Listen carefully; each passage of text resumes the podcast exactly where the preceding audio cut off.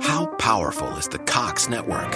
So powerful that one day the internet will let your doctor perform miracles from thousands of miles away. Connecting to remote operating room. Giving a whole new meaning to the term house call.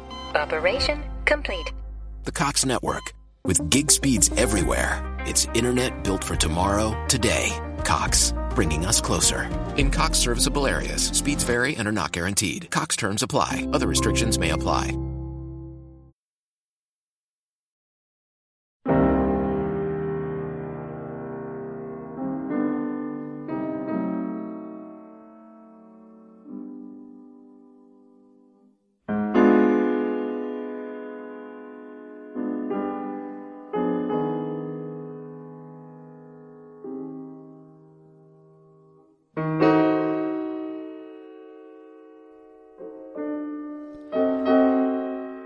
Kära frände.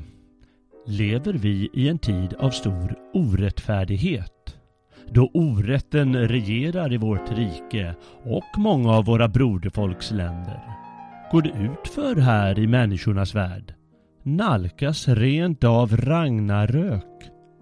Det kan emellanåt tyckas och kännas så. Idag ska vi vandra på gamla och nya stigar för att höra hur ett par av Europas främsta dikter gestaltar ett tillstånd där orätt härskar, där brodermord och blodskam får fritt utrymme, samt där bekymmer och plågor hopas för människorna. Ja, mest gamla stigar eftersom det rör sig om uråldriga dikter Idag ska vi nämligen högläsa några avsnitt ur Völvans spådom i Eddan och ur den grekiska poeten Hesiodos bok Verk och dagar. Jag heter Jalle Horn och önskar dig god medvandring på gamla och nya stigar.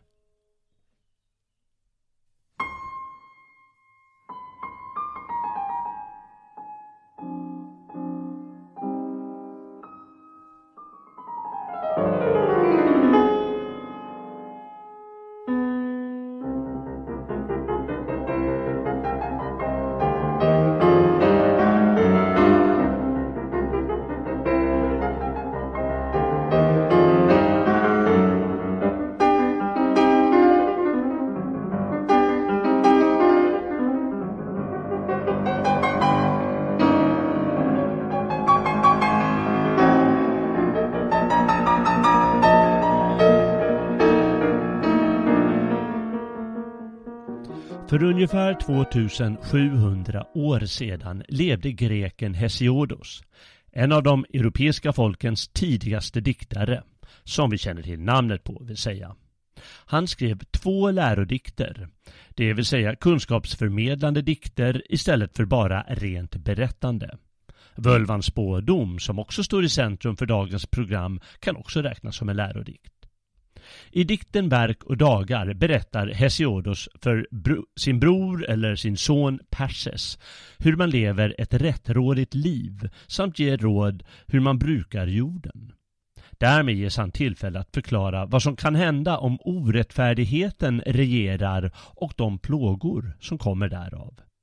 Hesiodos dikt bär spår av uråldriga föreställningar, bland annat myterna han berättar om Pandora och mänsklighetens tidsåldrar. Dikten Völvans spådom i den poetiska Eddan är ett av de mäktigaste dokumenten skapat av de skandinaviska folken. Dikten i dess bevarade form är från 1200-talet men dikten själv är mycket äldre. Den har bevarats och omformats av nordiska diktare i många hundra år innan den nedskrevs. Och innehållet avslöjar, precis som Hesiodos dikt, uråldriga germanska och indoeuropeiska föreställningar om världen, gudar och människor. I ett avseende bär de två diktverken på spännande likheter. Båda visar upp vad som sker när orätten tar överhanden i människans sinne och katastrofen nalkas. I völvans spådom bryts ingångna avtal, i verk och dagar dras rätten i smutsen genom mutor och lögnaktighet. I den nordiska dikten berättas om hordom och brodermord som uppstår genom rättens förvanskning. Den grekiska poeten nämner hur brodern går till sängs med sin broders hustru samt förödande våld och krig fränder emellan när orätt råder. Man kan i ett nästa steg jämföra dikterna med tillståndet hos oss i vår tid. Det finns en tendens de senaste 250 åren att se vår värld som den bästa av världar på grund av ständig progression. Hesiodos menar tvärtom att de tidigaste människorna skapade av guld var goda och lyckliga allt medan människan sedan hans egen tid är järnålderns människa skapad av järn, hård, mörk och kall och tillhör den sämsta, det sämsta av människoslag. Järnmänniskan har svårt att hålla sig till det rätta och katastroferna står ständigt på lur. Samma tendens gestaltas i völvans spådom när världen går mot Ragnarök. Kvinnorna föder ej mera barn när orätten får greppet om människorna, varnar Hesiodos. Det känner vi allt för väl till i vår tid, åtminstone i vår del av världen. Abortpolitik och progressiv familjepolitik bär skulden till det. Broder hetsas mot broder i kulturmarxismens ideologi där vita människor ska hjärntvättas till att avsky just vita människor. Vad är Tinderkultur, fullständigt fri sexualitet, hbtq-frosseri och pedofila tendenser annat än sorts blodskam, något båda diktverk berör? I och med att rätten urholkas genom bestickning, hyckleri och gummilagar som hets mot folkgrupp går vi mot en tid då nävrätt och yxtid råder. Är det här tendenser mot en större mänsklig katastrof? Ragnarök? Hesiodos och völvan i Eddan ger oss kloka varningar. I vår tid har vi all anledning i världen att begrunda de varningarna och försöka få skeppet på rätt köl igen. Annars kanske jätten Surt kommer. Och då är det slut. Därför ska vi i dagens program återge några avsnitt ur Völvans spådom samt Verk och dagar. Ur den nordiska dikten ska jag läsa upp andra halvan, allt ifrån det att Ragnarök närmar sig. Dessutom ger jag lite förklaringar så att alla kan hänga med på bästa sätt. Det är trots allt en visionär och ganska svårtydd dikt. Av den grekiska dikten ska jag högläsa avsnittet om människoåldrarna samt några korta ställen om när rätten respektive orätten råder över människorna.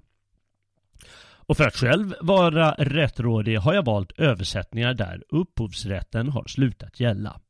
Den eminenta Elof Hellqvist har översatt både grekiska och fornnordiska texter till vårt språk för eh, drygt hundra år sedan. Här ska användas hans översättning av verk och dagar. För den som vill fördjupa sig i Hesiodos finns både verk och dagar samt hans andra lärodikt Teogonin nyöversatta av Ingmar Björkesson. Erik Brate var en stor runolog och använde sina fornnordiska kunskaper till att översätta den poetiska Eddan också. Här används således hans översättning av Völvans spådom. Eddan finns också i ny översättning för den som vill ha det allra senaste. Senast av Lars Lönnroth. För den som vill läsa verken i sin helhet är de nya översättningarna att föredra tycker jag. Språkbruket fungerar bättre för oss och det finns fullgoda förklaringar som hjälp till texterna. Men idag blir det Brate och Hellqvist.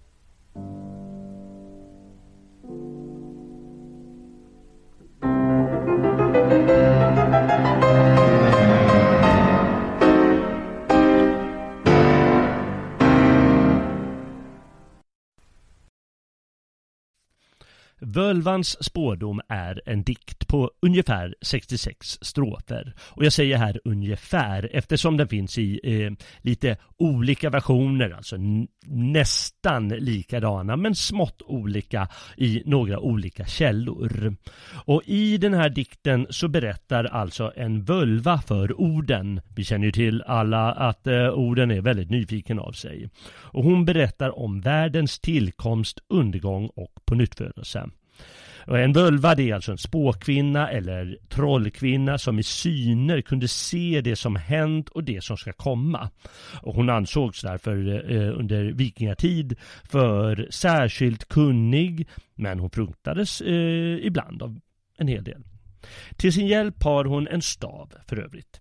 Och völvan hon utövar så kallad sejd för att öppna upp en passage till andevärlden varigenom hon kan få den här önskade kunskapen och då går hon in i ett extatiskt tillstånd. Och den här sejden det är någonting som kommer från, eller som åtminstone finns i bland annat eh, shamanistisk religion. Och för övrigt kunde även män utöva sejd. Och vi känner ju till hur den nordiska mytologin tänker sig kosmos i form av ett stort träd, vilket framgår av den här dikten. Och trädet eh, Yggdrasil hyser nio världar som har borgar. Vi har människorna som bor i Midgård, eh, asagudarna som bor i Asgård, jättarna i Jotunheim, de döda i Hel och så vidare. Och bland gudarna finns det som bekant två släkten, asar asynjor om de är kvinnor och vaner. Och en gång var de i krig men slöt senare fred med varandra. Eh, Orden och Tor och så vidare hör till asarna och Frej och Freja till vanerna. Gudarnas främsta motståndarna är jättarna. Det är alltså stora och trollkunniga urtidsvarelser. Men jag vet inte om det är något krav att de ska vara väldigt stora. Eh, om man tittar i en etymologisk ordbok, eh, det vill säga en som studerar ordens uppkomst och ursprung, då, eh, då står det faktiskt eh, storätare eller människoätare eller likätare. Att det har någonting med att äta att göra i grund och botten. Visst, en stor person äter väl väldigt mycket då. Men eh, antagligen ska väl då eh, man ska få känsla av någonting som inte är mänskligt utan liksom verkligen skrämmande. Eh, det är en jätte. Och de eh, symboliserar det kaotiska tillvaron i den nordiska mytologin. En del jättar, de lever ju för övrigt med gudarna, till exempel Loke. Fast eh, vi, ja, och det kan vi också säga att en del ibland vill ju gudar, eh, så aser eller vanar, eh, vaner eller asar, de vill ju eh, gifta sig med en jätte och så vidare. Så de är inte, de är inte konstigare än så. Fast vid eh, tidernas slut, då hamnar de i krig med varandra, gudarna och jättarna. Och då kommer Loke att kämpa på jättarnas sida. Och då kommer ju världen, som vi vet, gå under, men en ny värld stiga ur djupen. Eh, For, eh, versmåttet eh, heter fornyrdislag och det är alltså ett nordiskt eh, versmått. Eh, det är en variant av ett klassiskt germanskt eh, versmått för berättande, berättande dikt. Eh, fast i, i, på Island då, eftersom alla de här är upptecknade Völvans spådom och andra Edda-dikter är upptecknade på isländska. Så är den uppdelad i strofer som består av åtta halvrader. Eh, de här halvraderna är alltså Hören mig alla och Heliga släkten. Det är de först, två, två första eh, halvraderna i eh, den här dikten, Völvans spådom. Eh, fast eh, det bästa är ju förstås om man inte försöker skapa sådana pauser när man läser utan det blir ganska naturligt. Till exempel första strofen så här. Hören mig alla heliga släkten, större och smärre söner av Heimdall. Du vill ju valfader att väl jag täljer, forntida sägner, de första jag minnes. Så det inte låter så krystat. Och eh, de här halvraderna binds ihop av eh, bokstavsrim eller stavrim eller allitteration. Det vill säga ord som börjar på samma bokstav. Till exempel hören med alla heliga släkten där H binder ihop eh, de här halvraderna. Eh, det kan också vara en vokal som binder ihop men då är det inte krav att det är samma vokal. Jättar i urtid alstrade minns jag. Där binds det ihop genom U och A. Och det är det normala att man arbetar så i eh, gammal germansk eh, dikt som den nordiska är en del av. Många lyssnare har ju säkert läst det här flera gånger. Men eh, minnet är ju kort vet vi. Så för de som har glömt det hela tänkte jag att jag kan bara köra en resumé av första halvan så man så det blir klart vad som hände i andra halvan. Och i början så eh, berättar då den här völvan eh, för människorna på guden Odens uppmaning. Eh, och eh, hon berättar om de första tiderna då trädet Yggdrasil med sina nio världar ännu låg i jorden och då urjätten Ymer levde, då enbart avgrunden Ginnungagap fanns och kosmos det låg i oordning. Men Burs söner, det vill säga Oden och hans bröder, de skapar Midgård och så, sen ordnar de och namnger resten av kosmos eh, tillsammans med övriga gudar. Och så småningom möts då asagudarna på slätten Idavallen där de börjar bygga och bland annat spelar brädspel. Tavle heter det. Eh, sedan kommer tre trollkvinnor som antagligen är jättar eller jättinnor. Eh, och sen så följer den så kallade dvärgkatalogen där dvärgarna skapas och namnges och de skapas av Brimes, det vill säga Ymers blod och ben. Sedan beskrivs hur människorna skapas eller formas genom att asagudarna Oden, Höner och Lodor ger liv, ande och öde och andra egenskaper åt Ask och Embla. Sedan berättas kort om asken Yggdrasil vars ena källa heter Urdsbrunn. Och där vistas de tre nonorna, ödesgudinnorna Urd, Verdandi och Skuld. Där Urd betyder öde, Verdandi betyder vardande eller blivande alltså och Skuld betyder framtid. Och snart börjar eh, den här völvan säga hon om sig själv. Och sedan så kommer hon skifta mellan hon eller jag, så det är lite förvirrande. Men eh, så är det. Völvor ska vara lite förvirrande. Stroferna eh, framåt mitten, de beskriver ett krig då mellan asar och vaner samt asarnas brott mot ingångna avtal. Och eh, då är det lite myter som framställs. Lite oklart men jag tror att det är ungefär så här. Vanerna, de skickar eh, den trollkunniga kvinnan Gullveig till asarna som spetsar och bränner henne tre gånger i Odens sal. Men hon återuppstår varje gång. I människornas värld kallas hon Heid, ett vanligt namn på völvor. En del menar då att Gullveig är gudinnan Freja, som lärde asarna om Seid. Och den här behandlingen av Gullveig, de ger upphov till krig mellan asarna och vanerna. Och vanerna de tränger in i Asgård, men i freden då som så småningom ingås, då byts gisslan med varandra som, ett, som var ett vanligt tillvägagångssätt i Norden och kanske på andra ställen också förr i tiden. Det, det finns många exempel på det i de isländska sagorna. Vanerna Njord, Frej, Freja och Frigg, de kom då att bo hos asarna. Och sedan anställer asarna en jätte för att bygga nya murar runt Asgård. Och säkra på att han inte ska klara uppdraget inom avtalad tid utlovas Freja till honom.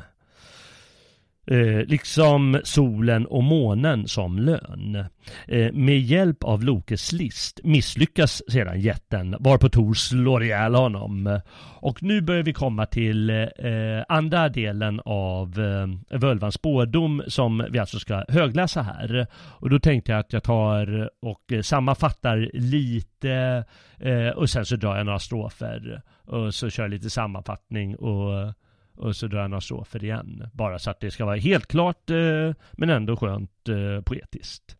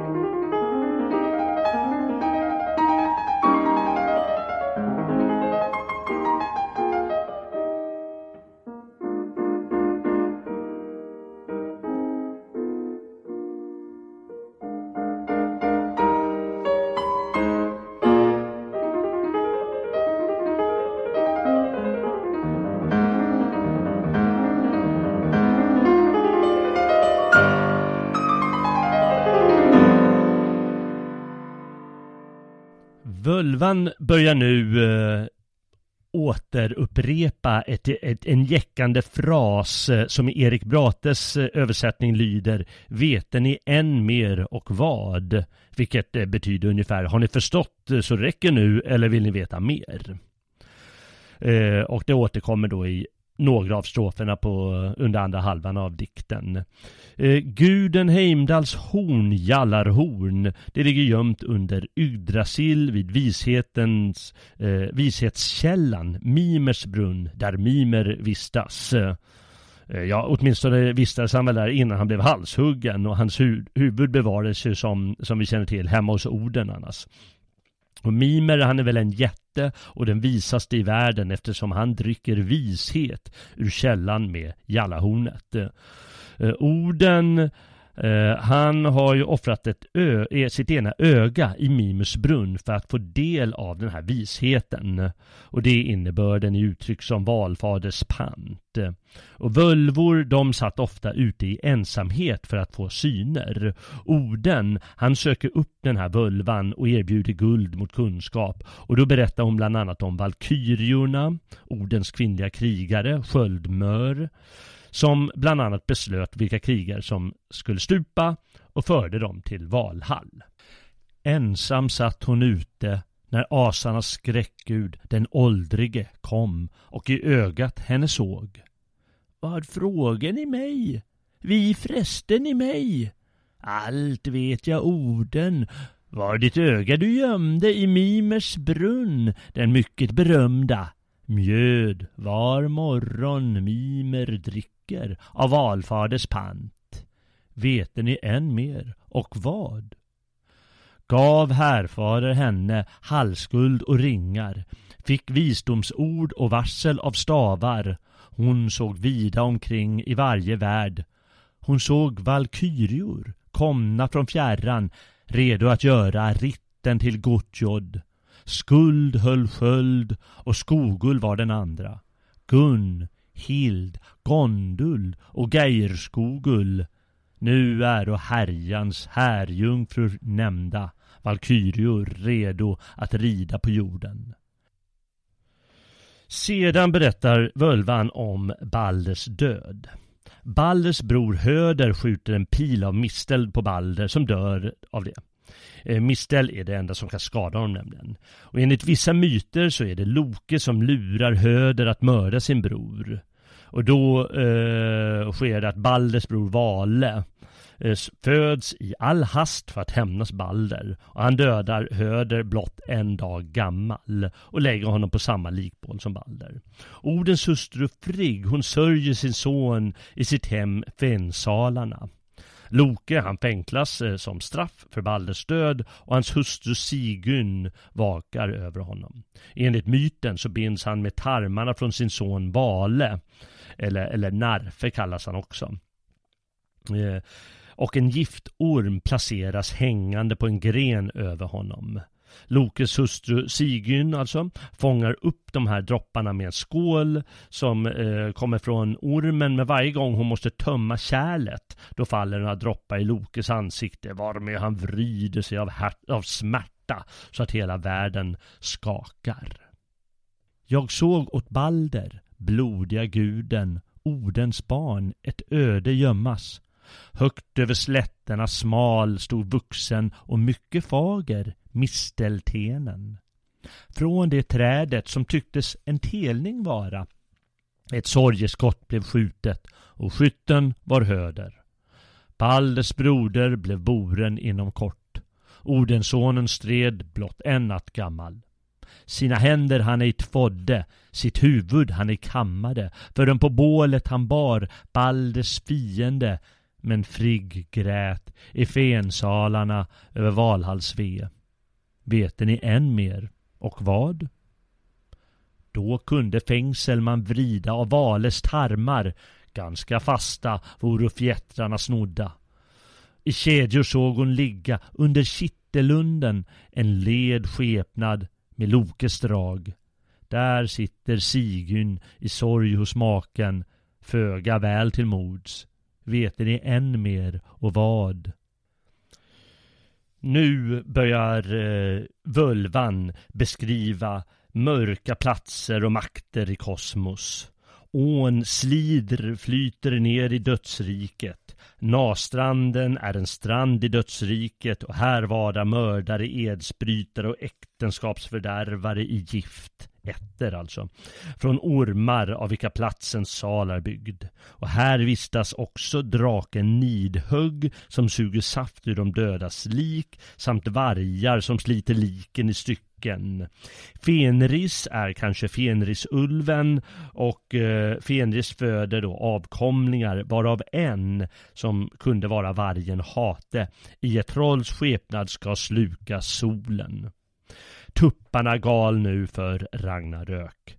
Tuppen fjalar hos jättarna, Gullinkambe hos gudarna och de stupade krigarna i Valhall samt en annan tupp i Hel en å ifrån öster genom ätterdalar flyter med svärd och stridsknivar. Slider den heter. Norrut stod på Nidaslätterna en sal av guld för Sindres ett. En annan stod på Okolner, gästabudsal för jätten Brymer. En sal såg hon stånda från solen fjärran på Nastranden. Åt norr vette dörren. Ätterdroppar föllo in genom rökhålet av ormars ryggar är rummet flätat.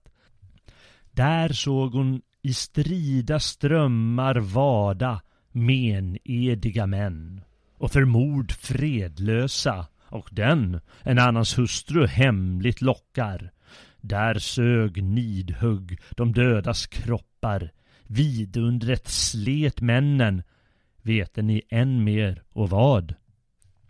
Österut i järnskogen den åldriga satt och födde där Fenrers avkomlingar.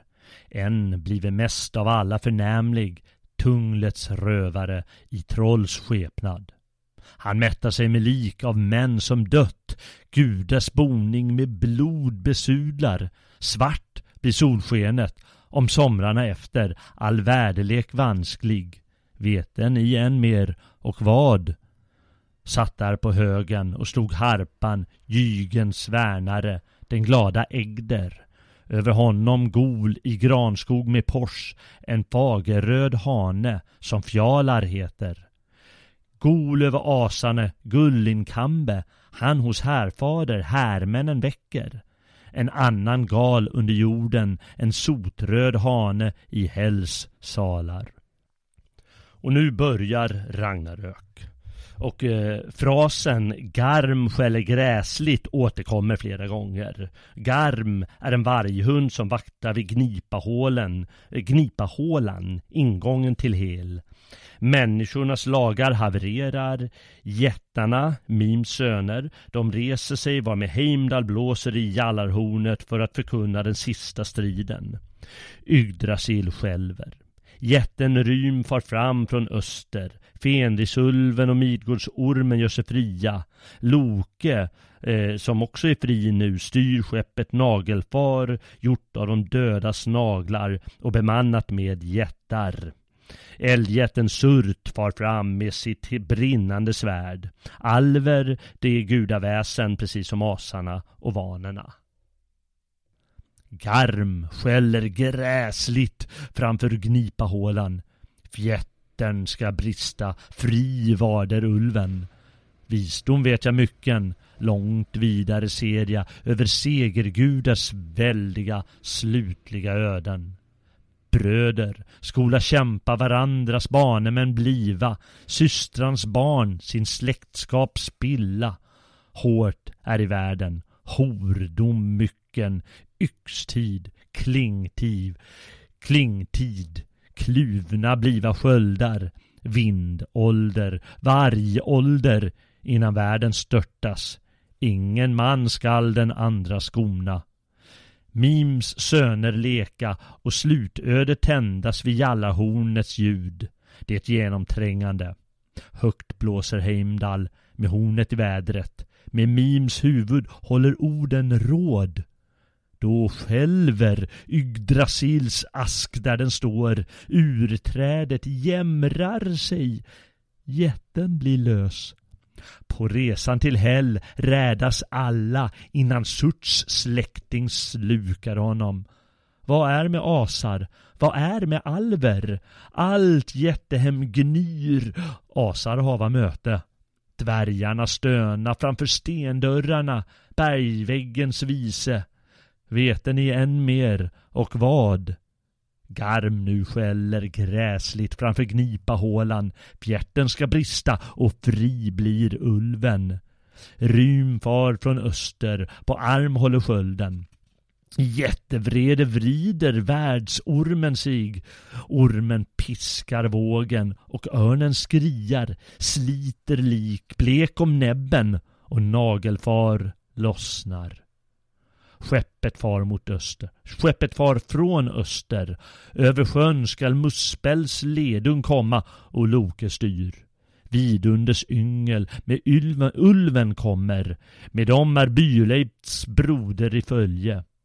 Surt far från söder med svedjande låga. Stridsguda sol av svärdet skiner. Stenberg störta. Det stupar jättekvinnor trampar dödningars hälsväg och himmelen rämnar. Gudarna kämpar nu och går under. Orden strider och faller mot Fenrisulven men hämnas av sin, av sin son Vidar som dödar ulven. Frej strider mot Surt, Tor dräper Midgårdsormen men faller och världen störtar samman och går under i eld. Men sedan blir världen till på nytt. Och i, i slutstroferna så finns eh, kanske både kristna och hedniska inslag där de tvistar om lärde. Men asar möts i alla fall på Idavallen igen och berättar om förr och Fimbultyr är orden. Balder och Höder ska leva i Valhall och deras barn ska leva bland vindarna i himlen. I en sal på Gimle ska de rättrogna skuldlösa bo. En ny nidhugg finns även här. Det är draken som tuggar på Yggdrasils rötter. Den sista halvraden tolkas ofta som att völvan sjunker undan, det vill säga slutar sia. Ett andra lidande för Lin då kommer när orden går mot ulven att strida och Beles bjärte barn, bane mot Surt.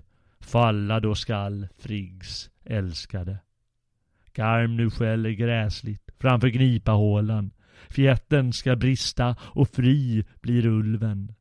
Då kommer segerfaderns son, den väldige Vidar, att strida mot valplatsens odjur. På jättesonen till hjärtat svärdet med handen han stöter. Hämnad är då fadern. Då kommer Lodyns lysande ättling, Odens son, går mot ormen att kämpa. I vrede denne dräper värjaren av Midgård. Från sitt hem alla draga döda härdan. Nio fjät döende går Fjorgyns son fram från ormen som ofröjd ej fruktar. Solen börjar svartna, jord sänkes i havet, från fästet falla flammande stjärnor. Upp ångar imma och elden lågar, hett Ettan leker högt mot himlen själv. Garm skäller gräsligt framför gnipahålan. Fjärten ska brista och fri blir ulven. Upp ser hon komma för andra gången jorden ur havet, igen grönskande. Forsar falla, örn flyger däröver, den som på fjället fiskar griper. Asarna mötas på Idavallen och om jordens gördel jätteormen tala föra sig till minnes märkliga öden och Fimbultys forntida runor. Där skola åter de underbara guldbrädspelsbrickorna i gräset hittas som i tidens morgon de tillhört hade. Osådda skola åkrar växa, allt ont sig bättra. Balder ska komma. I Ropts segersalar sitter Balder och Höder, valplatsens gudar. Veten ni än mer och vad? Då kan höner lyckans lotter kasta och de båda brödernas barn bebo det vida vindhem. Vet den igen mer och vad? Än ser hon fagrare än solen stånda täckt med guld på Gimle där skola hövdingtrogna härskaror bo och i allan tid äga hugnad. Där kommer den mäktige till maktdomen, den starke ovanifrån, han som styr överallt. Då kommer dunklets drake flygande, en blank orm nedifrån, från Nidafjällen. I fjärdarna bär och flyger över slätten, nidhögg lik. Nu skall hon sjunka.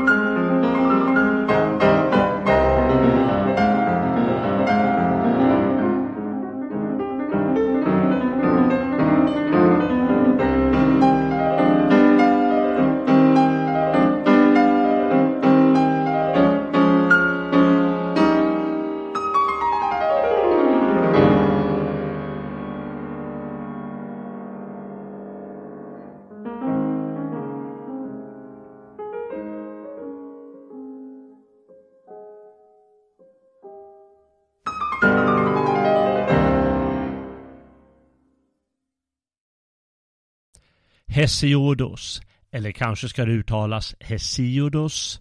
Men Hesiodos låter lite bättre på svenska.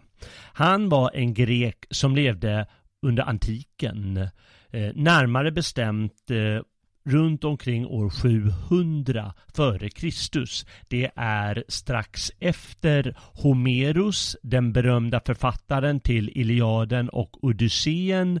Men vissa antika legender säger att de faktiskt levde samtidigt eftersom de här legenderna berättar om hur de tävlade i, eh, i diktning vid olika tillfällen. Men forskarna de menar att eh, så kan det inte vara utan att han tillhör någon generation efteråt, eh, Hesiodos. Men de tar honom mer som en faktisk person än Homerus. Homerus är eh, mer som ett medium. Han är berättaren som bara berättar men aldrig framstår som en författare. Så som de var då, de tidiga diktarna, eh, eller i eh, svenska fall Tulen. Eh, Hesiodus, han framstår mer som en människa av kött och blod som man kan ta på, som en faktisk person. Han berättar rent av små detaljer om sig själv i sina diktverk. Eh, men mycket mer än de få raderna han nämner om sig själv, det vet vi inte. Eh, men hon, eh, antikens eh, forskare, de aktade honom nästan lika högt som Homeros i vilket fall eh, som helst. Eh, han är känd för två verk. Den ena heter Teogonin, vilket betyder gudafödelse. Det är ett verk som berättar om de olympiska gudarnas härstamning, allt ifrån det att världen skapades. Och i centrum av det här står en kamp då mellan två gudaätterna, eh, titanerna, den äldre generationens gudar eh, som krigar då mot Zeus och de olympiska gudarna generationen senare. Eh, samt även eh, kamp mot ett monster som heter Tyfon. Men de olympiska gudarna vinner varmed balans skapas i världen och Zeus då kan då härska eh, som en vis härskare och eh, låta världen styras av lag och rättvisa. Det andra verket han är känd för, Hesiodos, det är Verk och dagar.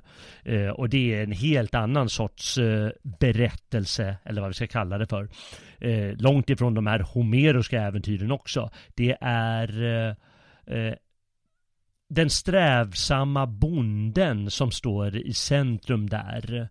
Eh, och då riktar han ord, jag vet inte om det är mot sin son eller mot sin bror som är en, en, en lat nisse. Eh, men då så beskriver han då hur bonden strävar och arbetar eh, och eh, går i detalj in på olika delar av bondens arbete och han då, den här har en stark moralisk klang hur man lever ett rättfärdigt liv och det är den vi ska titta på lite närmare i det här avsnittet och Skälet till att vi ska göra det är att vissa delar liknar eller har vissa likheter med völvans spådom i Eddan alltså. Eh, närmare bestämt tiden i, i völvans spådom alltså. Tiden strax före Ragnarök eller när Ragnarök nalkas eh, då, då hordom råder, yxtid, blod, skam, vargålder och så vidare Låt mig upprepa det centrala avsnittet i Völvans spådom, fast här i Lars Lönnroths översättning, den senaste som kommit. Eh, Broder blir nu sin broders barne. systras barn i blodskam avlar. Hårt är i världen, mycken hordom, yxtid, knivtid, sköldar som klyvs, vindtid, vargtid, Förrän världen stupar, ingen skonar den andres liv. Och de, eller den sortens scen med, med broder som mördar broder och blodskammen och, och kriget som, för, som förgör. Eh, det målas upp i vissa delar av den här Verk och dagar. Och eh, i Verk och dagar finns det bland annat två myter som Hesiodos framställer som är väldigt spännande. Dels den om Pandora, eller Pandoras ask, eh, varigenom eh, människorna får all världens olyckor och, och problem och djävulskap Eh, och det andra är då om människans tidsåldrar, eller mänsklighetens tidsåldrar som han målar upp och det ska vi strax läsa upp här. Och det är någonting som finns på i, i många folks myten. Jag vet inte bara om det är kanske bara de indoeuropeiska folken eller även andra folk i, eh, i, de, i den indiska mytologin, där berättas ju också om olika tidsåldrar som härskar över människorna. Och det framställs då i verk och dagar bland mycket annat. Och många råd, han ger alltså många råd om hur man ska förhålla sig, eh, Hesiodos, till sin, om det är sonen eller brodern. Eh, och många av de råden påminner också om råden i Havamal faktiskt, eh, flera stycken. Så det finns eh, spännande eh, band eller anknytningar de, de här verken emellan. Hesiodos talar bland annat om nävrätten som råder eller brodern som i löndom smyger ner i äktenskapsbädden till sin bror alltså. Eh, hur kriget härskar och skapar hunger och plågor. Hur våld och mutor och lögner regerar när människorna eh, släpar rätten i smutsen. Han berättar hur, hur kvinnorna inte föder mer och hur heder och dygden har försvunnit och, och det här tillståndet härskar ofta i den femte människoåldern. Eh, den tid då människan är skapad av järn det vill säga vår tid. Och när människan så lätt glömmer rättens bud och faller för orätten varmed Illdåd och allsköns ogärningar råder. Här ska jag strax läsa upp ett avsnitt ur Verk och dagar, just det om eh, de fem tidsåldrarna. Eh, och därefter lite om det tillstånd som råder när rätten respektive orätten härskar. Och eh, när det nämns till exempel kroniden och kronion så är det bara namn på Zeus. Oftast står det Zeus eh, strax bredvid där.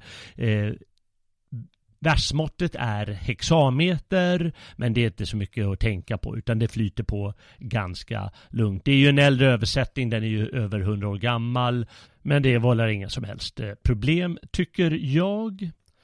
Nog talat. Nu ger vi ordet till Hesiodus för 2700 år sedan ungefär och eh, hans berättelse Verk och dagar.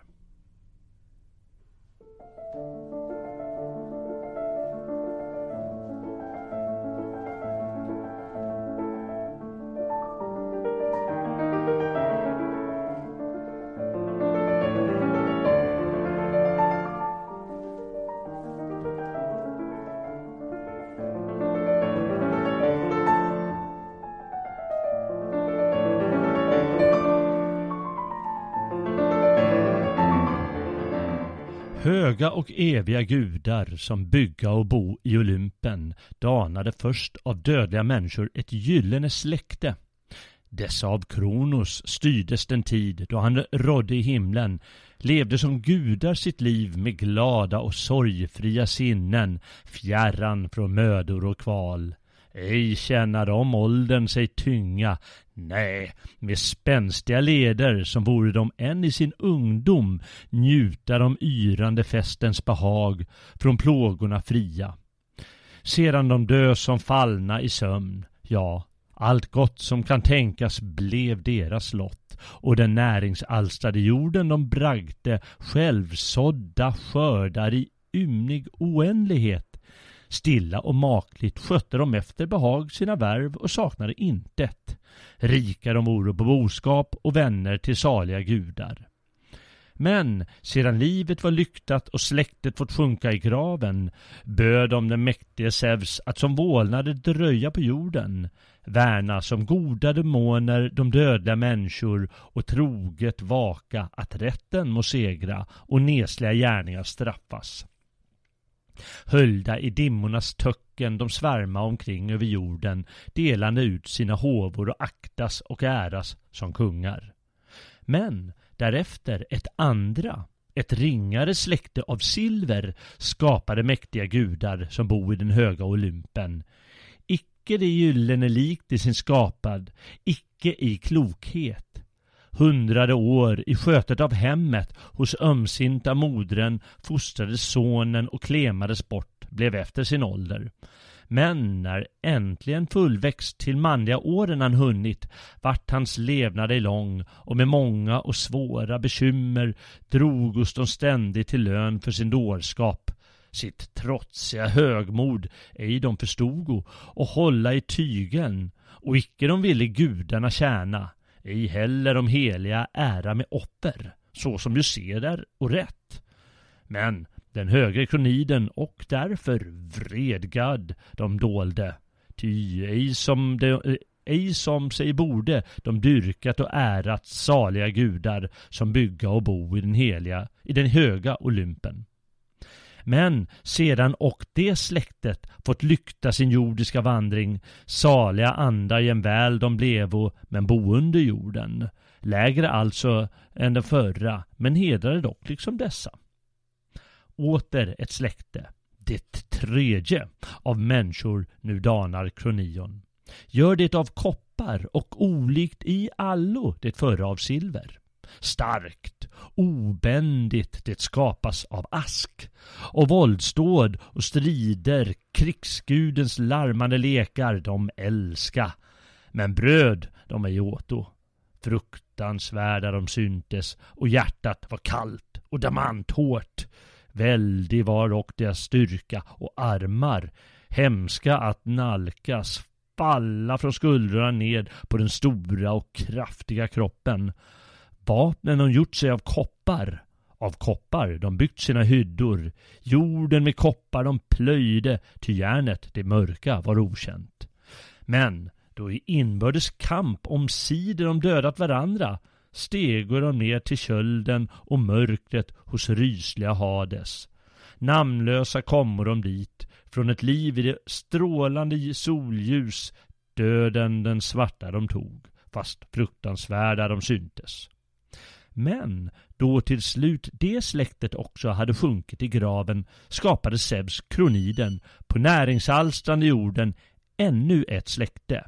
Ett fjärde av ädlare art än det förra. Hjältar av gudars stam, Halvgudar nämnde de ofta, forntidens män, där de dvaldes på jordens oändliga yta. Dessa förvärvades och i den ödande slaktningens tummel. Somliga föllo i Kadmos land vid sjuportade Tebe, då om, Oj, då om Oidipus välde de stredo, men andra förgingo när som på skeppen. De styrde sin kos över blånande djupen. Hän mot Troja att kämpa om fager lockig furstinna där de nåddes av döden som hjältarna höllde i mörker.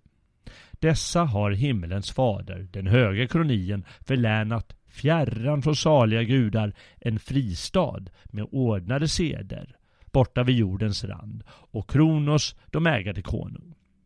Där de sin boning har fäst och där på de saligas öar leva de sorgfritt, lugnt vid det djupa och böljande havet.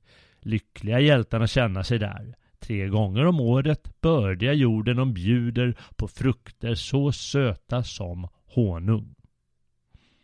Hade blott ej mig beskärts i den femte åldern att leva, utan istället jag förr hade dött eller fötts i den nästa, detta vårt släkte är skapat av järn och varken om dagen bliva de fria från vånda och kval, ej heller om natten.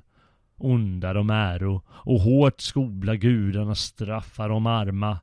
Dock är det onda hos dem och blandat en smula med godhet. Säkert skall också nion en dag det släktet förgöra när vid födelsen ren kring tinningens silverhår glänsa Fadern är mer där blid mot sin son, ej sonen mot fadern. Gäst, ej huld mot en värld han gästar. Ej vän eller broder kommer den hjärtliga kärlek till led som de fordom har njutit. Snart de föraktar väl och gråhårade fadern och modern smädar de kanske med skymfande ord förblindade dårar utan försyn eller vördnad för gudar och aldrig de löna åldrande fader och moder den vård som de fått i sin ungdom. Nävrätt gäller som lag. Den ene vill plundra den andra. Ej den som sanningen älskar man gynnar, ej heller den god är. Nej, missdådaren, skurken, den ärar de högt och han gynnas. Ty all känsla av blygsel och heder har flyktat från världen. Nidigen kränker en ädles rykte med dikter och påfund, styrker därpå med falsklig ed de lögner han utspritt. Tätt i de plågade människors spår sig avunden smyger, skadeglad, grinig och blickande snett på allt och alla. Men till Olympens höjd från den hundramilade jorden skola med härliga kropparna höljda i skimrande maltnar, mantlar hederskänslan och blygseln från människorna fly till de höga, saliga gudar.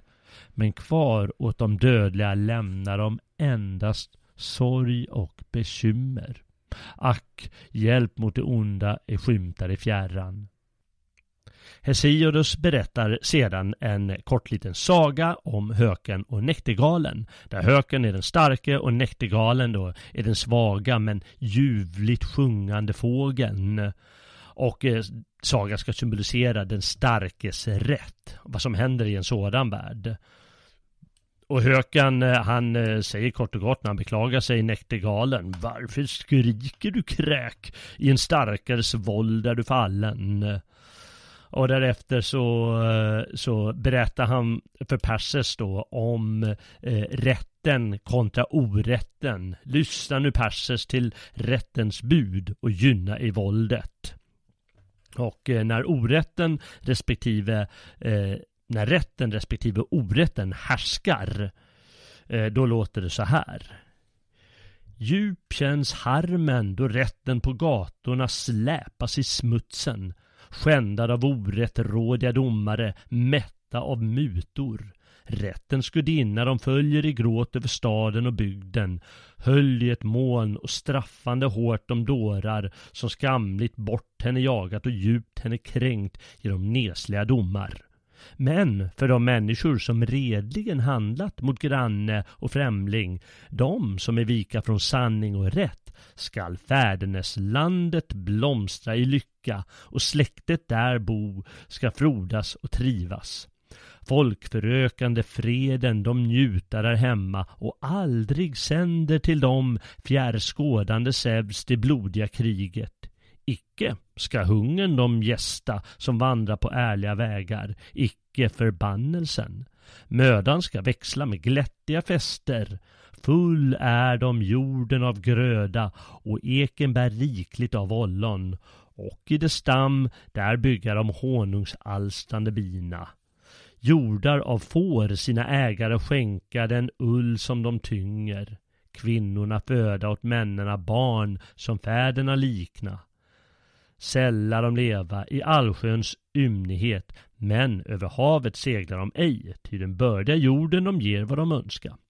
Men de som ävlas att onda och nesliga handlingar öva, de fjärrskådande Zeus, kroniden, ett straff ska bereda. Ofta får bygden då sona vad ensam en niding har syndat. Sona allt ont han har övat och allt vad skamligt han stämplat. Dessa från himlen kronion de svåraste lidanden sänder, hunger tillsammans med ödande pest och folken förtvina. Kvinnorna föda i mer och släkterna vissna och bortdö. Allt så som Zeus den olympiske budit. Men stundom förstör han mäktiga härar av sådana människor och murar han störtar eller i gapande djup han sänker de ståtliga skeppen. Sedan beskriver, eller berättar, Hesiodos om, om de gudar som vakar över rätten och så vidare. Däremot heter det men den med uppsåt ljuger och mened begår då han vittnar, skändande rättvisans bud. Oryggligt av ofärd han drabbas, dö skall i glömskans natt den ett han efter sig lämnar. Men den släkt som sanningen älskar ska blomstra och frodas. Sedan följer ett avsnitt där eh, Hesiodos eh, berättar om eh, kravet på möda gentemot att vara lat. Eh, möda och flit det hyllas eh, medan lättingen, ja, i slutändan går det honom illa även om det är skönt att ligga ner ett tag. Mödan är ej någon skam, men en skam är att leva i lättja, säger han. Men eh, vad händer då i en värld där istället för mödans eh, dygd istället orätt och våld härskar? Jo, då låter det så här. Roffa dock ej, säger han alltså till Perseus, långt bättre de gåvor som gudar förläna. Den som ej skyr att med orätt och våld sig rikedom skaffa eller med lögner och knep sig rikta som ofta nu timar då av det snöda begäret det mänskliga sinnet blir dårat och då all blygsel av skamlös fräckhet drives på flykten. Honom en gång skola gudarna näpsa, hans rikedom minskas. Ringa och kort blir den tid då han följes av lycka och välmakt. Bättre den, är, bättre den är ej som kränker en nödställd eller en främling eller så stiger i löndom i äktenskapsbädden till brodrens älskade maka och nesligen skända hans heder och rykte eller som trolöst handlar mot barn som de sina förlorat, eller som smädar sin grånade fader som lutar mot graven, farande ut emot honom med sårande ord eller bannor. Honom förvisso skall Zeus bliva gramse och dagen ska komma då honom Gud för hans brott med sorg och lidande straffar. Hesiodus ger sedan flera råd eh, hur man lever rättfärdig och berättar sedan eh, för sin son hur man brukar jorden rätt och så ja, håller han på sådär tills eh, boken är slut.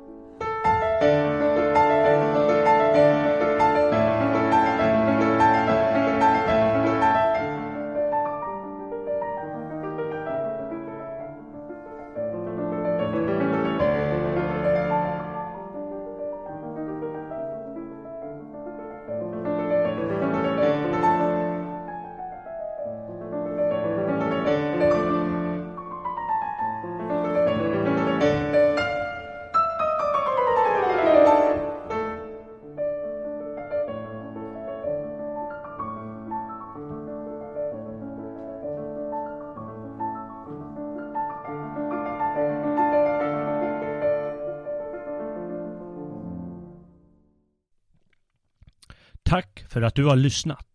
Om du tycker att det du har hört var intressant får du gärna stödja Svegot med en stödprenumeration eller donation. Mer information hittar du på svegot.se där du kan klicka teckna stödprenumeration eller donera. På de kommande två vandringarna på gamla och nya stigar ska jag och Robin Holmgren diskutera böckerna Steppvargen av Hermann Hesse och den isländska ättesagan Njals saga. Jag heter Jalle Horn och tackar för uppmärksamheten. Väl mött Frände!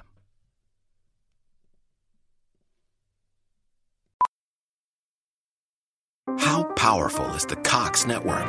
So powerful that one day the internet will let your doctor perform miracles from thousands of miles away, Connecting to remote operating room. giving a whole new meaning to the term house call. Operation complete. The Cox network, with gig speeds everywhere, it's internet built for tomorrow, today. Cox, bringing us closer. In Cox serviceable areas, speeds vary and are not guaranteed. Cox terms apply, other restrictions may apply.